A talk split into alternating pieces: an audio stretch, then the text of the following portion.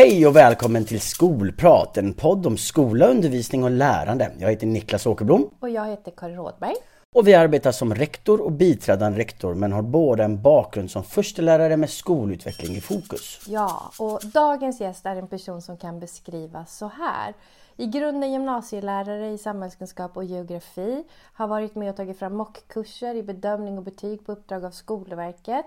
Eh, numera universitetsadjunkt i pedagogiskt arbete och forskar inom rektorsutbildningen. Gästens forskningsintresse handlar om hur lärare och rektorer utvecklar sin förståelse för nya styrdokument i samtal och aktioner kopplat till bedömning.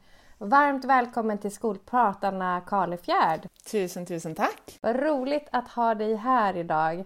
Ja, det är, det är väldigt kul att få vara med. Jag blev så glad när jag också såg att ni hade haft väldigt fina gäster innan, så det kändes ju jättekul att få vara en del av den skaran. Ja, men du har varit på vår lista länge, men nu liksom i samband med det vi ska prata om idag, ny läroplan, snart sätter vi oss och liksom summerar terminen, sätter betyg, då känns det ju superviktigt att ha just ett, ett avsnitt om det här. För det är många som funderar och tänker. Men, men hur mår du idag, glömde jag fråga. Det är en viktig fråga. Jag mår bra. Jag sitter ju hemma idag. Det är inte supervanligt nu för tiden. Vi kommer precis från vecka 44 så det har varit eh, intensiva dagar. Igår var jag på universitetet. Det är alltid gött när jag kan vara där ett tag också. Så att, eh, nej, men jag mår jättebra. Härligt. Och din beskrivning, jag tycker det är så roligt att göra de här beskrivningarna. Men är det någonting, känner du igen dig i, i beskrivningen? Är det någonting som du vill att vi ska lägga till? Nej, men jag känner igen mig framförallt tycker jag det är väldigt skönt att man startar med lärare. För det tror jag att hur man än vrider och vänder på det så är det där jag känner mig hemma och det är där jag också någon gång hoppas att jag får ja, men komma tillbaka till och, och till mina elever. Men sen så är det klart utifrån det vi ska prata om idag så så kanske man ska understryka att jag har varit med i framtagandet av reviderade kursplaner, jag har varit med i framtagandet av Allmänna rådet, både det som, den första Uggleboken som vi brukar kalla det och den andra Uggleboken. Och sen har jag varit med som en av rösterna i betygsutredningen så jag tänker det kanske landar i varför det är just jag som pratar om de här frågorna hos er idag. Och vi befinner oss ju just nu i en jättespännande och utvecklande tid för skolan. Den nya läroplanen Lgr 22 som börjar gälla från den första juli i år här. Anna, varför, varför sker dessa förändringar nu? Ja, egentligen så skulle de ju skett för länge sedan. För det kom ju en, en pandemi emellan och sådär. Så förändringarna är ju egentligen inte att de skulle ske nu utan äntligen nu behövde de ske. Det är ju förändringar som egentligen är snarare skulle jag vilja säga revideringar och det var väldigt viktigt från början att vi pratade om att det var att revidera sånt som inte blev bra med Lgr 11. Så tanken var ju inte från början en ny läroplan. Nu fanns det ju möjlighet på grund av att det blev mer tid i och med pandemin att göra förstärkningar i kapitel 1 och 2 också. Men när det kommer till kursplanerna så ses det fortfarande som en revidering av kursplanerna. De här revideringarna som är gjorda, kan man se lite varför, den bakomliggande orsak, orsakerna till att man känner att man ville göra de här revideringarna? Det har ju varit så intressant att vara med på den här resan. Jag har ju funnits med i de här sammanhangen på olika sätt nästan sedan 2011-starten. Och redan 2015-16 så, så kunde vi få signaler och då både i olika utredningar och det börjar komma lite forskning. Forskning är ju lite lurigt för det tar ju så lång tid att få forskningsresultat. Men, men vi börjar kunna få liksom röster som sa att det är något som har hänt ute i verksamheten. Det blir ett ökat bedömningsfokus. Många elever börjar känna att man inte får träna, att det blir mycket liksom det här att man blir bedömd hela tiden. Och, och så vi fick den typen av signaler. Vi fick också signaler jag vet Ingrid Karlgren skrev tidigt i Skola och samhälle att att liksom vi skiftar fokus. Istället för att fokusera på vad man ska lära sig så fokuserar man på hur man ska uppvisa sitt kunnande. Och den där nyansskillnaden blev lite lurig och det kom med ända in i Skolkommissionen uppmärksammat. Kunskapskraven verkar ha fått en väldigt stor roll. Eh, många lärare börjar signalera stress över att hinna med. Christian Lundahl, idag professor vid Örebro universitet, säger 2019 att att liksom, lärare håller så hårt i styrdokumenten så att vi liksom tappar kraft i undervisning. Så att det kom ganska mycket signaler snabbt på att Lgr 11 landade på ett sätt som vi inte liksom var kanske riktigt förberedda på. Alla läroplaner egentligen är ju skrivna i, i relation till att något, man tyckte inte något var bra med det innan. Men så la vi ju Lgr 11 i en skolkontext som, som verkar ha gjort någonting. Det krockar helt enkelt. Så att vi ändrar ju för att komma åt de sakerna. Men jag vet, jag lyssnade på någon föreläsning av Anette Janke där hon pratade om den dolda läroplanen, tror jag.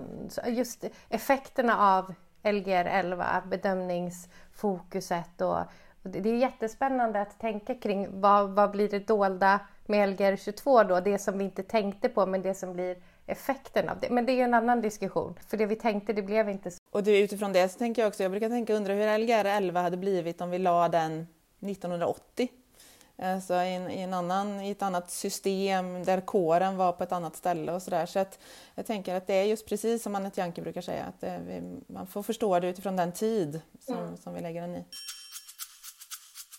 Skolverkets allmänna råd om betyg och prövning som kom nu i somras i samband med Lgr 22 eh, är ju också en förändring mot de tidigare allmänna råden om betyg och betygssättning. Kan du gå igenom eh, vilka de här förändringarna är? Och, och det ska vi väl också säga då att, att eh, intentionerna i det allmänna råd som kom då måndag vecka 44 2018, allmänna rådet om, om betyg och betygssättning som också då trumfade de tidigare råden om bedömning som gällde för både grundskolan, gymnasiet och vux, hade ju tre olika där. De fick ju alla det här rådet. Eh, intentionen är om exakt detsamma. Så mm. anledningen att man ändrar är ju att det klubbades nya regler. Det vill säga vi tog nya regler om betygssättning, den här sammantagna betygssättningen. Och sen så tog man också beslut då att ta bort begreppet kunskapskrav och ersätta det med betygskriterier eller kriterier för bedömning av kunskaper. Och sen också valde man utifrån betygsutredningen att ta bort uttrycket all tillgänglig information. Så att det här, den uppdaterade Uggleboken är ju för att svara mot de regeländringar. Och jag tänker så har man anammat den eh, innan så, så blir det inte så stora förändringar utan då är det just den här det sammantagna, för det är ju en regelförändring mm. som man behöver förhålla sig till. Det här namnbytet skulle jag nog nästan vilja säga är mer kosmetika. Det vill säga att kunskapskrav är så smittat med det här jakten på bevis för varenda ord och mening. Så därför är kriterier svara mycket bättre mot det här sammantagna. Så, det, så den, är, den är uppdaterad utifrån regelförändringen helt enkelt. Så de här förändringarna rent konkret, vad innebär det när lärare eh, sätter betyg eller gör bedömningar? När det kommer till betygssättning då, där regelförändringarna kring det här sammantagna, så, så är ju det också en, en liksom förändring man har gjort utifrån de dilemman som har blivit. Så att mm. man städar i, i kriterierna och gör den här regelförändringen för att komma åt den där upplevelsen som många då har haft att om jag misslyckas en gång i sjuan så ligger det mig till last i nian. Så båda de här förändringarna svarar mot det. Det som är bedömningen då som utifrån betygsutredningen är ju att man i och med tröskelregeln i Lgr 11, vår sämsta gren drar ner oss-principen, så har ju den tolkats ibland att den ska ligga på varenda uppgift. Mm. Så var det ju aldrig tänkt, men så har det också blivit och inte så konstigt med så omfångsrika kursplaner som Lgr 11 har haft. För lärare hinner inte göra saker många gånger på olika sätt. Utifrån det då så har vi haft elever som har straffats för att de var dåliga en gång. Och det, behöver man, det behövde vi komma åt. Och betygsutredningen och framförallt Jörgen Tolin som var ordförande var en väldigt stark röst i att försöka komma åt det här. Och då bestämde man att vi luckrar upp tröskelregeln och har en mer sammantagen som då innebär Skolverket undviker ju ordet kompensatoriskt men det är ju ändå att en stark gren drar upp istället för det svaga drar ner och det, det är ju onekligen sympatiskt. Eh, men här gäller det ju att vi håller i oss lite för att det vi skriver fram i Allmänna rådet är också att det, om en elev uppvisar hög kvalitet i, i ett kunnande som också har stor tyngd i ämnet, då kan det dra upp. Och då kan det dra upp delar där man inte är lika stark som också inte då är lika tunga i ämnet. Och att jag vill understryka det, det är ju så att det inte slår åt andra hållet. Du var bra en gång så nu ska du ha högt. För att vi lever ju också i en tid där alla gillar höga resultat. Så nu gäller det ju att vi håller i oss så att vi inte blir för ystra och så bara vi vänder på steken och så slänger vi iväg det uppåt. Så sammantagen är egentligen, det svarar mot det här en dålig grej drog ner. Så för många lärare har ju inte hamnat där. Det är ju, inte, det är ju liksom inte majoriteten som har sagt till elever du var dålig en gång i fyran, du får lägre än mig i sexan. Så att de flesta kommer nog känna, jag är nog ännu mer hemma nu, jag har nog gjort så här men nu känns det, nu är, känns det som jag gör rätt. Så att jag, jag tror inte det ska uppfattas som en jättestor förändring. Nej, och jag vet ju att det skapar ju jätteintressanta diskussioner på skolan jag jobbar eh, har jag märkt. När vi har precis stämt av hur eleverna ligger till. Liksom. Ligger de i fas? Och, eh, och det blir mycket diskussioner. Så här, är jag för snäll nu? Alltså det är jätteviktiga diskussioner som, som sker. Jag hoppas att många lärare har dem och verkligen funderar och har någon att bolla de här frågorna med. En sak som jag liksom, som jag, nu är inte jag lärare längre och inte så liksom, det, jag, jag skyller på det nu för det kan vara en dum fråga. Men när jag läser eh, den här eh, att läraren inte längre behöver utnyttja all tillgänglig information vid betygssättning då fatt, jag, jag förstår, vad, bety, vad menas med det? Jag, jag, jag, kan, det kan vara en jättekonstig fråga, men då bjuder jag på den. Ja, men det, den är, den är jättes... För när man tänker så, är man lärare och har liksom hantverket i sig så vill man ju ha så mycket information som möjligt. Jobbar man med bedömningsforskning så säger vi också, ju mer information du har, desto lättare är ju det här med tillförlitlighet och giltighet och fatta kloka beslut. Men den där skrivningen, den var så intressant för den Eh, förändringen kommer ju av eh, både Anna Ekström och eh, Jörgen Tolin, då, ordförande för hade uppmärksammat att den där skrivningen kunde användas emot lärare. Det vill säga vi hade elever som säkert hade en härlig skoltid men kanske inte riktigt förstod varför man var där. Och så kom på det sista veckorna i nian. Och sen du vet, gjorde hur många uppgifter som helst. Och så sista dagen inför betygssättning så rasslar det in 30 grejer. Och så säger man här har du nu all tillgänglig information, du måste ta hänsyn till det. Och en tid av att, att vi är ganska rädda i kåren att göra fel, i en tid av att vi vill hålla alla nöjda, så hade vi lärarkollegor som hade svårt att parera i det utan liksom tog emot det. Och det var liksom i den kontexten som man ville liksom visa att skollagen står på lärarnas sida. Det är lärarna som är betrodda med uppdraget att bedöma eh, tillförlitlighet och giltighet och då ska de också kunna säga nej, nu kom det här in så sent så jag kan inte värdera det. Och det är liksom bakgrunden. Vi har ju fantastiska vårdnadshavare många gånger i det här landet, men vi har också några som kliver över lite ibland i sin vilja att det ska gå bra för sina barn. Och där hade vi också några som framförallt efter sommaren hörde av sig till skolan och sa du, nu simningen har vi koll på här nu vet du, 200 meter var 50 meter brygg, vi har simmat i sommar, så nu kan ni stryka det, nu har ni all tillgänglig information. Så det är i den kontexten. När jag läste det stycket så eh, tänkte jag eh, omedelbart på att Elever har känt sig bedömda hela tiden. När man arbetar med sina uppgifter så är man rädd att misslyckas. Därför är det många som till och med duckar arbetet för man vill inte visa sin svaghet.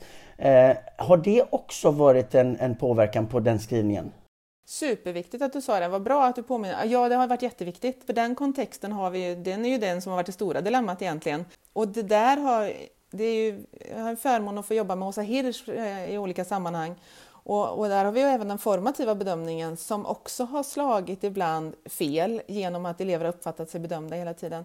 Så precis det är ju jätteviktigt att komma ihåg. Men den var inte lika kraftfullt öppen när vi hade det i betygsutredningen. Det hade, den hade ju lite annat fokus, men i, i bedömningsforskningssammanhang och när vi pratar om den formativa bedömningen, då, då ser vi precis det du beskriver. Så att, eh, så, sen är det ju liksom, lärare ska ju ha så mycket information som möjligt, så hur vi, vi än gör så stänger vi ju inte av våran hjärna. Eh, men elever ska inte uppfatta sig bedömda hela tiden. Oerhört viktigt. Och det är ju en av de stora grejerna vi vill åt med Lgr 22, är ju att fokus ska ligga på undervisning, lärande. Så jätteviktigt att du tog upp den delen. Ja, det är väl någonting som vi, vi väljer att ta med oss från det här av, avsnittet eh, hittills. Är att låt eleverna testa, låt eleverna få prova, låt eleverna få utvecklas utan att känna sig bedömda hela tiden. Låt dem misslyckas också. Det mår vi alla bra av, lära oss av våra misstag. Ja, och jag tänker också att nu är liksom, man har ett större inflytande nu med förändringarna som lärare. Våga ta, ta den ledarrollen och välja ut vad som är viktigt och fokusera och låt eleverna få träna. Alltså, och jag tänker att det är jätteviktigt i en planering att verkligen tänka igenom när eleverna när, jag, när den här kursen eller det här momentet är slut, vad ska eleverna kunna och när får de träna på det? Och hur kommer jag, alltså planeringen blir ju jätteviktig, tänker jag för att få till det här och verkligen få chans att öva. Där skulle jag vilja lägga in att inte bara i ett, i ett, i ett moment eller, utan tänka ja, men, från förskoleklass till årskurs 3, 4 till 6, 7 till 9, en kurs på gymnasiet, det vill säga hur riggar möjligheten över tid att få lära sig så att man också kan säga till elever, nu släpper vi det här. För det hjälper inte att jag återkopplar tio gånger och du ska fixa till, utan du behöver mer undervisning. Alltså så att man tänker också i det långa perspektivet. Och, och där, nu är jag ju SO-lärare och jag vet att jag och mina kollegor NO-lärarna i stofftäta ämnen har klurigare med progression än våra kollegor i språk och till viss del praktiska ämnen. Men superviktigt att vi bygger en resa där vi kan säga till eleverna, du behöver lära dig mer. Sitt lugnt i båten, luta dig tillbaka, det är jag, vi jag ska undervisa mer nu. Eh, och så får du visa här borta att du har förstått. Så, så det där, jag hoppas att det inte bara slår i, i arbetsområden utan att det slår i progression över tid. Eh, så att vi får ett större lugn. Det är ju också det man vill åt sen med ämnesbetygsreformen på gymnasiet. Men det blir spännande att följa också, ja, vad som händer där. Anna, vi har kommit fram till programpunkten som heter Niklas nitiska blick. Eh, i, vissa, I vissa avsnitt heter den Karins kritiska kommentar, men idag är det min tur. Eh, och vi har, eh, på den här programpunkten försöker vi fånga upp eh, åsikter som vi hör i samhällsdebatten. Behöver inte nödvändigtvis vara så att det är mina eller Karins åsikter. Och den är idag tredelad.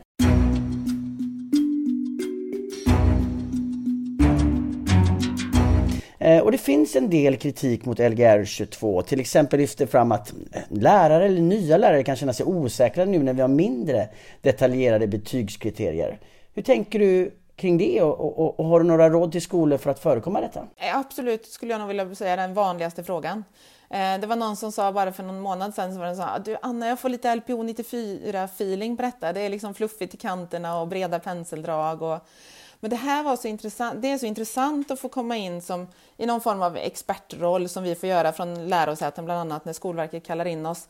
Och så tänker jag ibland, Alltså jag, jag, kan kritisera Skolverket ibland, men jag är ganska impad av att de orkar ta in oss. För vi är inte så överens så mycket och det är ganska högljutt och bullrigt och vi säger emot varandra och vi har massa olika forskningsbakgrund liksom, och sådär. Och så tänker jag så ska Skolverket mjölka ut något klokt av, av allt det där högljudda.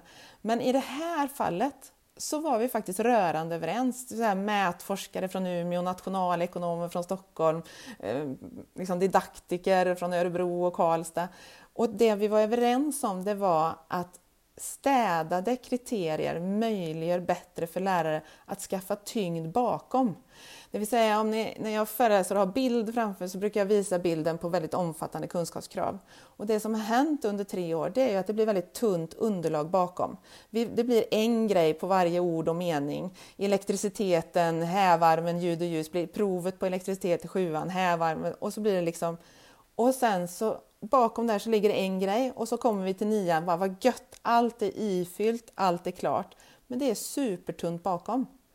Så det som var bedömningen och som, som Skolverket också skrev en text redan 2019, tror jag den är ifrån, så skrev man att bedömningen är att om man minskar antalet bedömningsaspekter i kriterierna, det vill säga minskar ner antalet värdeord, de ses som bedömningsaspekter, specifikt innehåll, minska ner hur eleven ska visa sitt kunnande, det är ju den trippelstädningen vi gör, då ger det lärare förutsättningar dels att fokusera på undervisningen, men att få tyngd bakom.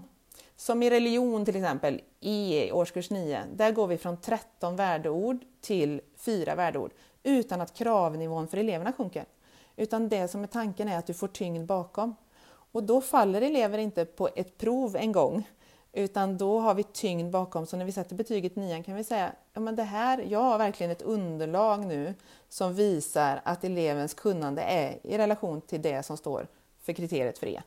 Så att jag förstår känslan, verkligen, för det är också en väldigt stor skillnad. Vi tar ju bort över 85 procent av all text i vissa liksom, kriterier. Men jag vill verkligen understryka att det där tunna, fragmentariska som blev bakom LG, det var inte gynnsamt för rättssäkerhet och likvärdighet och så.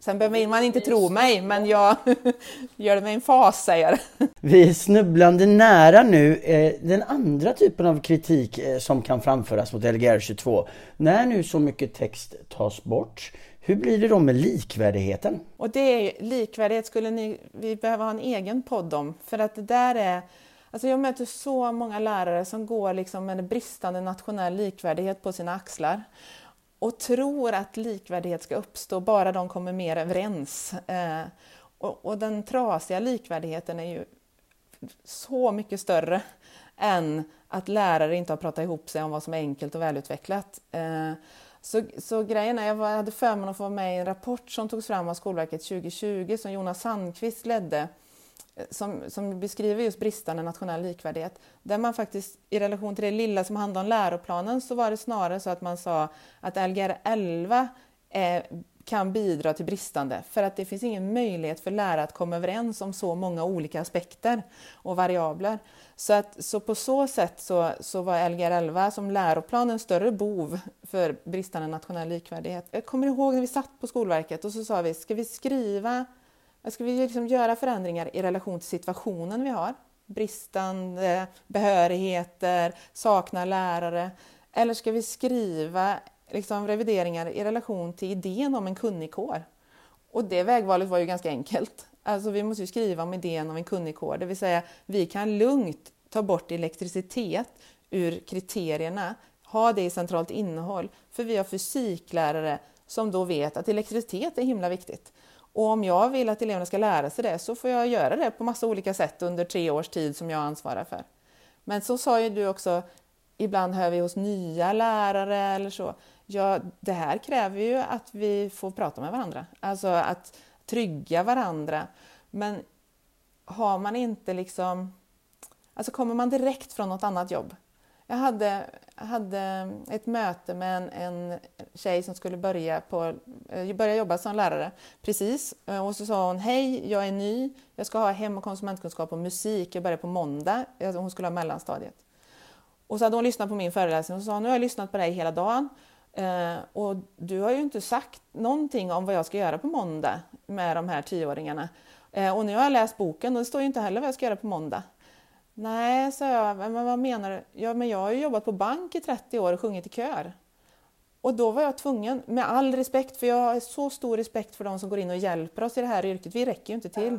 Ja, men jag var ju tvungen att säga, men vet du, vi har inte skrivit den här boken till någon som har jobbat på bank i 30 år och sjungit i kör. Utan vi har skrivit med idén om att vi har en kunnig kår som kan levandegöra styrdokumenten. Styrdokumenten ska inte vara receptlistor. De ska rama in ett yrke där man har tilltro till en professionell kår. Eh, så ibland kan jag tycka, jag, jag möter ju lärare som är livrädda att göra fel. Jag möter en mm. ganska stukad kår ibland och de jagar så att göra rätt, så de efterfrågar rätt svar från någon annan. Och det är ju en sorg. Vi är en kunnig kår. Det är vårt uppdrag att levandegöra. Ja, nu gick jag igång igen. Och jag kan inte instämma mer. Jag blir så himla glad när jag hör dig säga de här sakerna. För det, är, det finns så mycket skickliga lärare i, i, i vårt land och förmodligen i andra länder också. Men det ska, det ska vi tro på och det ska vi stå för att vi har. Och jag skulle ju säga precis samma sak. Tack för att du säger det här, för det är det här som vi behöver se. Tack så jättemycket, så bra. Men, men eh, det är nästan svårt för mig att ta den tredje kritiska delen här nu, men jag gör det ändå. Ja, jag kastar mig ut, för jag har, fått så, jag har fått så otroligt bra svar på de två första delarna. Men vi har nämnt sammantagen bedömning. Eh, vi har nämnt att vi ska eh, blicka lite på elevernas styrkor och inte stirra oss blinda på svagheterna. Blir det inte betygsinflation då? Om vi gör rätt så är ju tanken inte att det ska bidra till, men jag är, jag är helt stensäker på att det här kommer öka betygsinflationen. Och när vi pratar betygsinflation då pratar vi om inte att det stiger för att de barnen som har fått felaktigt låga betyg förut för att du var dålig en gång på ett prov, eh, om de nu får korrekta betyg, ja då är vi ju rätt, då är inte det betygsinflation, då är det en höjning som, är, som svarar mot de misstag som har varit. Men vi lever ju i en tid där betygsinflationen är konstaterad, eh, där vi har luft i våra bokstäver. Och att både städa kriterierna, göra sammantagen bedömning i en tid av att alla blir lyckliga av höga resultat. Så jag är helt säker på att några kommer Eh, kanske några av er som är rektorer kommer vända sig till sina lärare och säga, har du verkligen varit sammantagen nu? Är du inte lite väl hård? Eh, och så går samtalet igång. Vi har huvudmän som jagar höga resultat. Eh, alla blir glada. Föräldrar blir glada, elever blir glada, jag som lärare får mindre att göra om jag har höga resultat. livet är rätt trevligt med höga resultat. Så att jag, jag, Skolverket gör en bedömning att det kommer sticka iväg högre, att betygen kommer sticka iväg under två år och sen stabilisera sig. Eh, de tänker att det är en korrekt höjning i relation till alla problem som varit. Jag skulle nog vilja säga, och jag tror fler med mig som jobbar kanske på frågan, med frågan på ett annat sätt, att jag är rädd att det här rasslar iväg högt uppåt. Vi kommer ju ha kvar de här 15 procenten som för F, för E är ju fortfarande i sin helhet. Men sen så tror jag att vi får ett glapp och sen kommer det blir ganska många höga betyg. Det vi kanske kan se, det är att vi får lite fler av de här mellanbetygen. Eh, nu när vi släpper övervägande del som begrepp och mer så, så kanske man vågar sätta de betygen lite mer. Men jag, jag önskar jag kunde vara odelat positiv, men eh, det är sån press på skolor och lärare att sätta högt. Eh, så att jag tror i den kontexten så tror jag det rasslar iväg. Det vore intressant att prata om det här om sig två år och se, liksom stämma av hur blev det? Vad kan vi se? För jag gissar att det är många som kommer följa den här utvecklingen nära. Liksom. Ja, och jag tänker också att ni får ett intressant arbete som rektorer eh, när man jobbar med systematiskt kvalitetsarbete. För systematiskt kvalitetsarbete skriver man fram liksom i Allmänna rådet så att det ska vara eh, ökad måluppfyllelse. Mm. Men ni ska ju också stå upp för rättssäkerhet och likvärdighet. Så ser ni ökad måluppfyllelse men gör bedömningen, risken är nog att det här är, är tomma bokstäver då måste ju ni markera mot det. Ni kan ju inte bara göra high five då och så vara lyckliga för nu blev det höga resultat. Så att det här blir ju jättespännande. Och jag satt och tänkte på det när du sa det att eh, alla blir glada av, av, bra resultat. Självklart blir man glad när ens elever har lyckats och får bra resultat. Det är inget att sticka under stol med. Men, eh, man, som rektor har man en större uppgift att, att, att jaga lärare så att man sätter rätt resultat än ett högt resultat. Och det är viktigt att vi får förtydliga det också. Det, det är, ja. vi, vi står ju för rättssäkerheten eh, eh, och inte en jakt efter höga betyg. Gladast blir man inte på skolans slut. Vi delar ut eh, stipendier till elever som har liksom nått riktigt höga betyg. Det är ju fantastiskt, men gladast i mitt hjärta blir jag när jag hör att den här eleven kommer kunna gå på gymnasiet för den fixade matten. Det är, det, det, är vårt, det är mitt främsta uppdrag, tänker jag, att bereda väg för vidare studier. Men jätteintressant. Gud, det, det, jag skulle kunna sitta kvar här, men du har säkert annat för dig. Men vi har några frågor kvar. Eh, jag tänker så här, jag var ju lärare när, eh, liksom mellan LPO 94 och Lgr 11 där och jag kommer ihåg att Eh, skolverket uttryckte det så här att nyckel, det ska utses nyckelpersoner som ska leda förändringarna på skolan. Och när jag tänkt tillbaka, vi gjorde inte så mycket kring Lgr 11 på något sätt. Det var inte så himla mycket prat. Jag vet också för att jag höll på att avsluta min lärarutbildning i samband med det. Eh, så att jag hade någon uppgift kopplad till det här.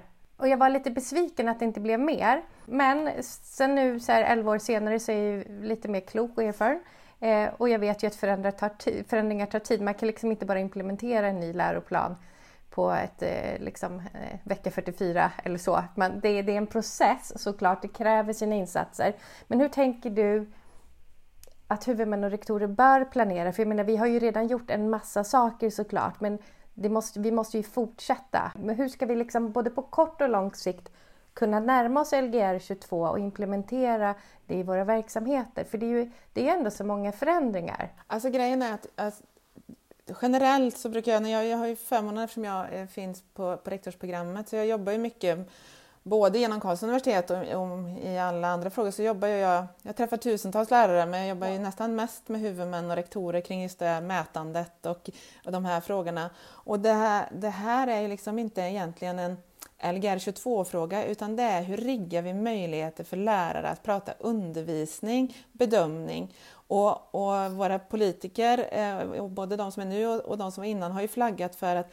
man kommer skruva oftare. Man kommer liksom säga, ja men nu blir inte det bra, då skruvar vi där. Och då behöver man bygga hållbara organisationer där saker kan liksom ramla ner och tas emot av, ja men det här, det här möter vi upp i det här ämneslaget eller arbetslaget och det, det är här vi processar de frågorna. Så att, så att det inte blir så här, nu ska vi göra Lgr 22-grupperna och nu gör vi eh, BFL-gruppen och nu gör vi den gruppen, utan hur bygger vi en hållbarhet i organisationen där lärare får mötas och prata undervisning? Eh, det är ju liksom grunden för det här, för annars kommer det bli väldigt jobbigt om det ska tillföras nya saker hela tiden. Och sen så kommer vi inte undan att om inte lärare får mötas i planering, undervisning och analys av utfall. Ja, får man inte tänka, då faller liksom det här, det är ett analytiskt yrke vi håller på med. Eh, barn är olika, ungdomar är olika, så vi måste också fundera över varför blev det så här, här, när det funkar så bra där? Och har jag inte två sekunder att tänka den tanken, då gör jag på samma sätt igen. Så att eh, vi såg ju det med forskning om formativ bedömning att under de där åren när det exploderar 2012, 13, 14 alla ville att lärare skulle bli bättre på formativ bedömning. Men under samma år så minskar man också planeringstid, man fick större grupper, det vill säga förutsättningarna att förhålla sig formativt minskade samtidigt som alla skulle bli bättre på det. Så att det finns inga mirakel här utan om inte professionellt kunniga människor får mötas och framförallt också om ni har nya, kanske inte behöriga, får man inte mötas så då, då faller det. Så det, det, det är liksom det viktigaste. Jag tänker, ja men det är ett jättebra svar. Eh, såklart. Jag tänker också eh, eleverna nu som, som, som, som lever i det här eh, och de här vårdnadshavarna som, som inte förstår det. Jag måste bara, nu bara för igår var jag en vårdnadshavare, jag är det rätt ofta. Jag var på ett föräldramöte igår på mitt barns skola. De har så här öppna föräldramöten en timme i månaden med olika teman. Igår var det matematik fantastiskt. Vi var inte jättemånga där igår. Förra gången var det jättemånga fler för då var det om stress och press. Och i december då handlar det om sexualitet och samtycke. Alltså så himla klockren skola. Jag älskar den skolan. Eh, och, så, så jag har ju ett bra svar, så här, vilka förutsättningar kan vi skapa så att elever och kanske vårdnadshavare förstår det här så som mitt barns skola gör. Men fler förutsättningar, för vi måste ju trygga föräldrar, ge trygga elever, bla bla bla. Det vet vi ju. Hur, hur får vi med oss alla så att alla vet tillräckligt mycket om det för att inte bli arg eller orolig eller liksom missförstå. Jag tror det här är den svåraste nöten att knäcka. Jag tror det. Och här, eh, det har vi också vi pratat med Skolverket om, att här behöver nog skolor hjälp. Eh, det har ju kommit lite material, men just ni vet det här att vi, vi ändrar för att komma åt det som inte blir bra. Det här som så många vårdnadshavare har liksom, ja men jag får veta hur mitt barn ligger till, jag har fått rutor och jag har kunnat vara med hela tiden, jag har kunnat läsa kopplingen till styrdokument. Vi vänder ju på hela den steken. Alltså, det här, det styrdokumenten är lärarnas. Sen ska vi inte bli otydliga. Vi ska prata om vad vi gör i skolan, men vi kan prata om att nu ska vi göra vikingatiden. Och att vi gör det, det får de ju lita på oss att vi gör för att vi vet kopplingen till styrdokumenten. De ska ju veta, vad är det, ja, skicka gärna med toarullar till vikingabyn, om fyra veckor kommer vi eh, göra så här och kolla det här. Den informationen får vi ju inte sluta vara tydliga med. Men det kommer Tanken är ju att det ska bli något helt annat för att det, Skolverket använder två ord 2018 och det är att Lgr 11 och det som har blivit utåt har gjort att det blivit mekanisk avprickning, vi har räknat rutor, och skenbar tydlighet. Vi har lite lurat vårdnadshavare att bedömning och betyg är så enkelt som man kan räkna rutor. Eh, och det, det var ju också därför man redan 2018 försökte vända på det. Sen var det svårt för att kunskapskraven var fortfarande kunskapskraven nu tänker man ju att det ska få ännu större genomslag med de här förändringarna. Kriterierna är skrivna för kåren. Och det här, vi har uppfostrat en generation ungdomar och vårdnadshavare att ständigt få koppling till styrdokument. Och jag har nog inte svaret mer än att det måste vara jädrigt många grymma föräldramöten där man också står upp för att Skolverket och politiken har ju gått ut med att det här är en professions stärkande förändring och att undervisning hamnar i skymundan när vi hela tiden ska berätta hur det går. Och så ska vi trygga vårdnadshavare elever i det och jag, jag tror att det här kommer bli det klurigaste. När barn frågar hur ligger jag till och jag svarar Vet du, du har precis visat mig att du har förstått fotosyntesen. Grymt! Nu ska vi gå vidare. För det räcker inte att bara kunna fotosyntesen för att få betyg här borta. Men nu ska vi jobba vidare och jag ska hålla dig trygg i att du lär dig.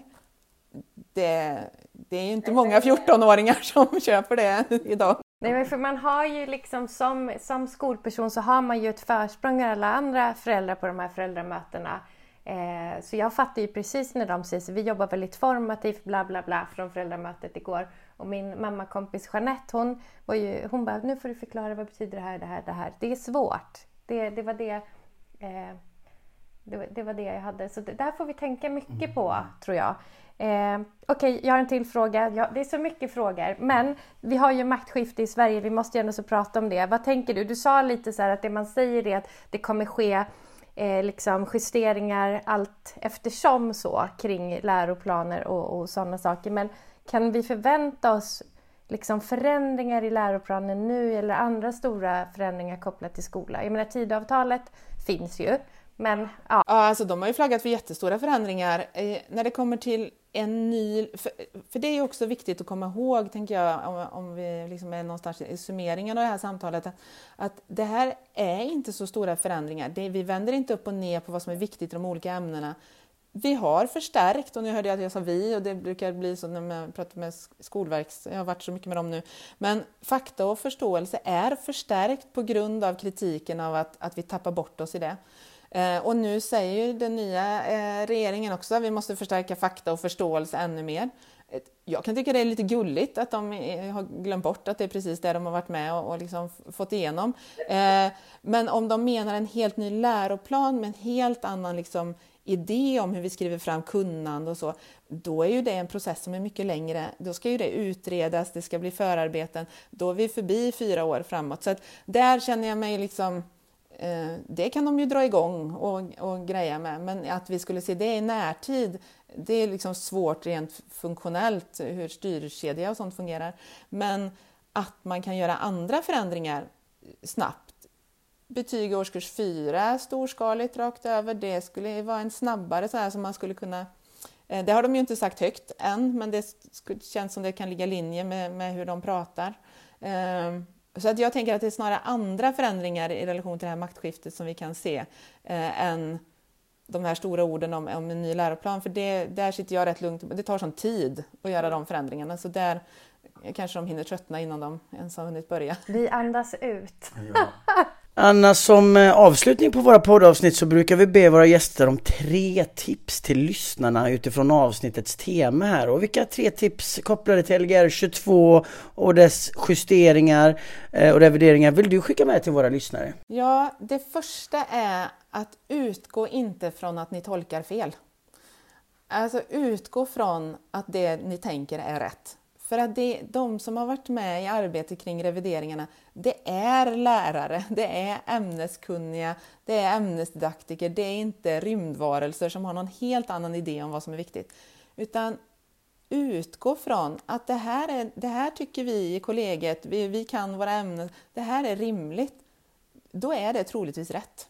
För det är så fruktansvärt jobbigt att gå runt i det här jobbet och tänka att jag inte förstår, jag har nog fel, någon annan har mer rätt än jag. För då börjar vi jaga svar hos någon annan och så blir vi frustrerade och vi blir i händerna på den som säger gör som jag säger för det blir rätt. Så utgå från.